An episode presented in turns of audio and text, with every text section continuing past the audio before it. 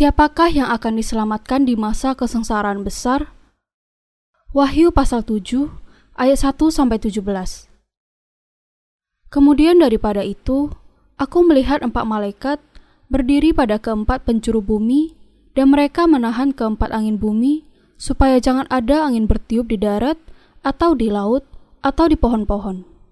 Dan aku melihat seorang malaikat lain muncul dari tempat matahari terbit ia membawa materai Allah yang hidup, dan ia berseru dengan suara nyaring kepada keempat malaikat yang ditugaskan untuk merusakkan bumi dan laut, katanya, Janganlah merusak bumi, atau laut, atau pohon-pohon, sebelum kami memateraikan hamba-hamba Allah kami pada dahi mereka. Dan aku mendengar jumlah mereka yang dimateraikan itu. 144 ribu yang telah dimateraikan dari semua suku keturunan Israel. Dari suku Yehuda, 12.000 yang dimateraikan. Dari suku Ruben, 12.000. Dari suku Gad, 12.000. Dari suku Asyar, 12.000. Dari suku Naftali, 12.000. Dari suku Manasye, 12.000. Dari suku Simon, 12.000. Dari suku Lewi, 12.000. Dari suku Isakar, 12.000. Dari suku Zebulon, 12.000. Dari suku Yusuf, 12.000. Dari suku Benjamin, 12.000. Kemudian daripada itu aku melihat, sesungguhnya suatu kumpulan besar orang banyak yang tidak dapat terhitung banyaknya dari segala bangsa dan suku dan kaum dan bahasa berdiri di hadapan tahta dan di hadapan anak domba, memakai jubah putih dan memegang daun-daun palem di tangan mereka. Dan dengan suara nyaring mereka berseru, Keselamatan bagi Allah kami yang duduk di atas tahta dan bagi anak domba. Dan semua malaikat berdiri mengelilingi tahta dan tua-tua dan keempat makhluk itu.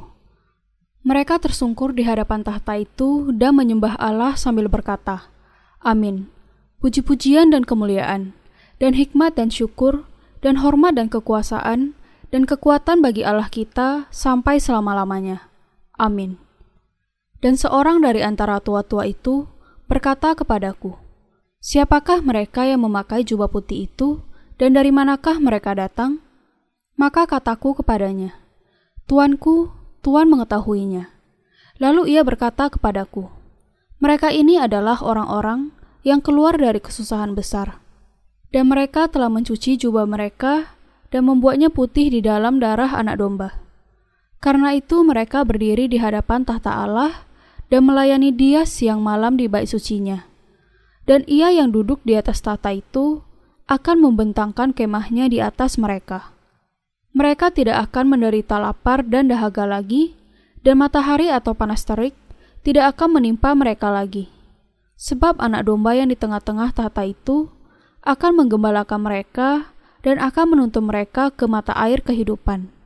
Dan Allah akan menghapus segala air mata dari mata mereka. Eksegese Ayat 1 Kemudian daripada itu, Aku melihat empat malaikat berdiri pada keempat penjuru bumi, dan mereka menahan keempat angin bumi, supaya jangan ada angin bertiup di darat, atau di laut, atau di pohon-pohon. Ini menunjukkan bahwa apakah angin kesengsaraan bertiup atau tidak sepenuhnya tergantung dari izin Allah. Allah sudah memutuskan bahwa ia akan menyelamatkan 144 ribu orang dari suku-suku Israel dan menjadikan mereka sebagai umatnya dan mengizinkan terjadinya masa kesengsaraan besar di dunia ini. Ayat 2 sampai 3. Dan aku melihat seorang malaikat lain muncul dari tempat matahari terbit. Ia membawa materai Allah yang hidup dan ia berseru dengan suara nyaring kepada keempat malaikat yang ditugaskan untuk merusakkan bumi dan laut, katanya, Janganlah merusakkan bumi, atau laut, atau pohon-pohon, sebelum kami memateraikan hamba-hamba Allah kami pada dahi mereka. Di sini, Allah memerintahkan agar keempat malaikat yang ditugaskan untuk merusakkan bumi dan laut sampai 144 ribu orang dari antara bangsa Israel dimateraikan. Allah mengatakan kepada mereka dengan kata lain agar tidak merusak sampai 12 ribu orang terpilih dari antara masing-masing suku Israel dan di dahi mereka dimateraikan dengan tanda dari Allah. Inilah perintah Allah yang sangat khusus, yang menunjukkan adanya perhatian yang sangat khusus kepada bangsa Israel. Ayat 4 Dan aku mendengar jumlah mereka yang dimateraikan itu. 144 ribu yang telah dimateraikan dari semua suku keturunan Israel. Mereka yang dimateraikan oleh Allah akan menerima perlindungan yang khusus dari Allah serta berkat keselamatannya pada masa kesengsaraan besar di akhir zaman. Ayat 5 sampai 9. Dari suku Yehuda 12.000 yang dimateraikan, dari suku Ruben 12.000, dari suku Gad 12.000, dari suku Asyar 12.000, dari suku Naftali 12.000, dari suku Manasye 12.000, dari suku Simeon 12.000, dari suku Lewi 12.000, dari suku Isakhar 12.000, dari suku Zebulon 12.000, dari suku Yusuf 12.000, dari suku Benyamin 12.000. Kemudian daripada itu aku melihat, sesungguhnya suatu kumpulan besar orang banyak yang tidak dapat terhitung banyaknya dari segala bangsa dan suku dan kaum dan bahasa berdiri di hadapan tahta dan di hadapan anak domba memakai jubah putih dan memegang daun-daun palem di tangan mereka. Ayat ini menyebutkan jumlah orang yang dimateraikan di antara bangsa Israel. 12.000 orang dari masing-masing suku di Israel akan dimateraikan sebagai penerima dari anugerah Allah yang sangat khusus. Allah akan memberikan keselamatan kepada 12.000 orang dari masing-masing suku di Israel dan menjadikan mereka sebagai umatnya. Anugerah khusus ini akan diberikan kepada semua suku secara merata. Seperti Allah mengasihi setiap suku di Israel secara merata, ia memberikan kepada mereka berkat yang sama menjadi umatnya. Allah mengenakan kepada orang Israel dengan anugerahnya untuk menggenapi perjanjiannya dengan Abraham dan keturunannya. Dengan demikian bisa dilihat, Allah menggenapi semua yang dijanjikan dan direncanakannya bagi manusia. Ia menjelaskan bahwa sejumlah besar di antara orang non-Yahudi juga akan diselamatkan pada masa kesengsaraan besar dan menjadi umat Allah. Akan ada dengan kata lain, orang dalam jumlah yang tidak terhitung banyaknya dari orang non-Yahudi yang akan dibebaskan dari dosa mereka dengan percaya kepada Injil air dan roh, serta menjadi martir bagi iman mereka di akhir zaman. Karena itu, kita kemudian harus ingat bahwa Allah bekerja dan menjadikan orang non-Yahudi menjadi umatnya bahkan sampai akhir zaman. Ayat 10-11 Dan dengan suara nyaring mereka berseru, Keselamatan bagi Allah kami yang duduk di atas tahta dan bagi anak domba. Dan semua malaikat berdiri mengelilingi tahta dan tua-tua dan keempat makhluk itu.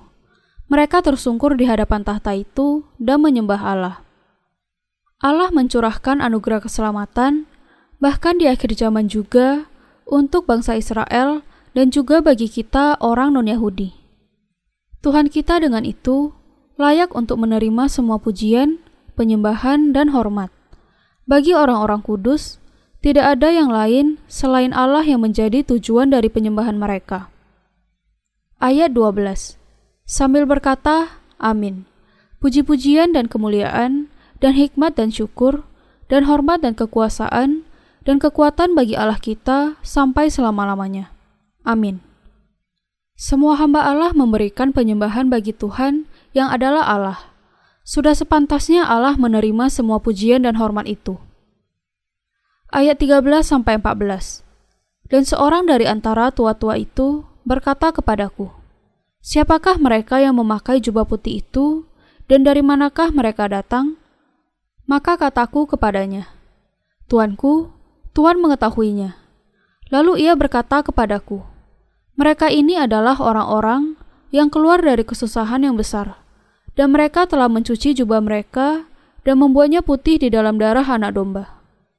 Allah akan mengumpulkan panenan terakhirnya setelah ia membangkitkan angin kesengsaraan besar supaya orang-orang kudus menang atas kemartiran mereka dan mempertahankan iman mereka.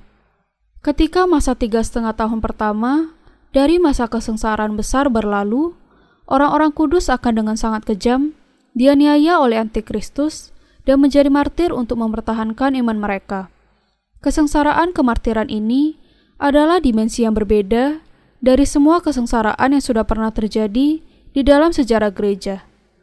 Karena kesengsaraan yang ini sungguh-sungguh menuntut iman dari orang-orang kudus yang hidup di dunia ini yang percaya kepada Allah. Kemartiran adalah kehormatan yang sangat besar untuk orang-orang kudus. Melalui kemartiran mereka, orang-orang kudus bisa dengan jelas menyatakan iman mereka yang sejati kepada Allah. Di akhir dari masa kesengsaraan besar, semua orang kudus akan mempertahankan iman mereka melalui kemartiran mereka, mengambil bagian di dalam kebangkitan dan pengangkatan mereka, dan berdiri di hadapan tahta Allah. Ayat 15 sampai 16. Karena itu, mereka berdiri di hadapan tahta Allah dan melayani Dia siang malam di bait sucinya. Dan Ia yang duduk di atas tahta itu akan membentangkan kemahnya di atas mereka.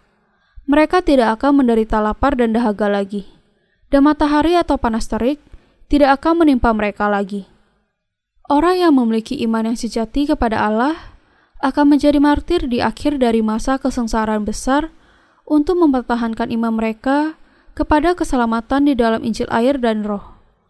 Karena itu, Allah kemudian akan memberikan kepada orang-orang kudusnya perlindungan dan berkat yang khusus dan memeluk mereka di dalam tangannya. Sesudah memerangi antikristus, kemudian dijadikan martir dan bangkit kembali. Orang-orang kudus tidak akan mati atau mengalami kesedihan di dalam kerajaan Allah.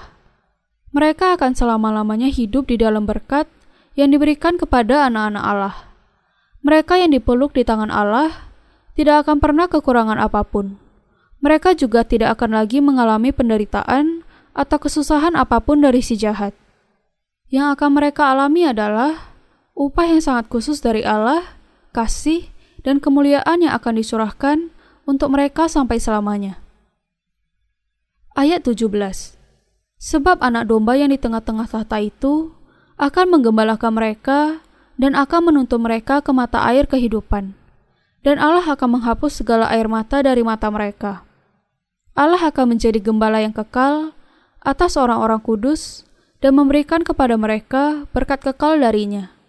Sebagai upah untuk semua penderitaan dan kemartiran yang dijalani orang kudus bagi Tuhan selama ada di dunia ini, Allah akan memberikan kepada mereka mata air kehidupan, mengizinkan mereka untuk memecahkan roti bersama Tuhan di hadapan tahta Allah, dan mengenakan kepada mereka selama-lamanya di dalam berkatnya untuk bersama-sama dengan dia di dalam kemuliaannya.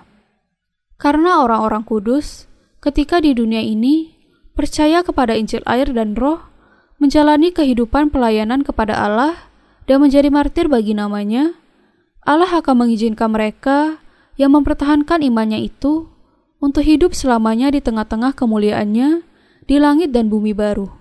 Haleluya, puji Tuhan.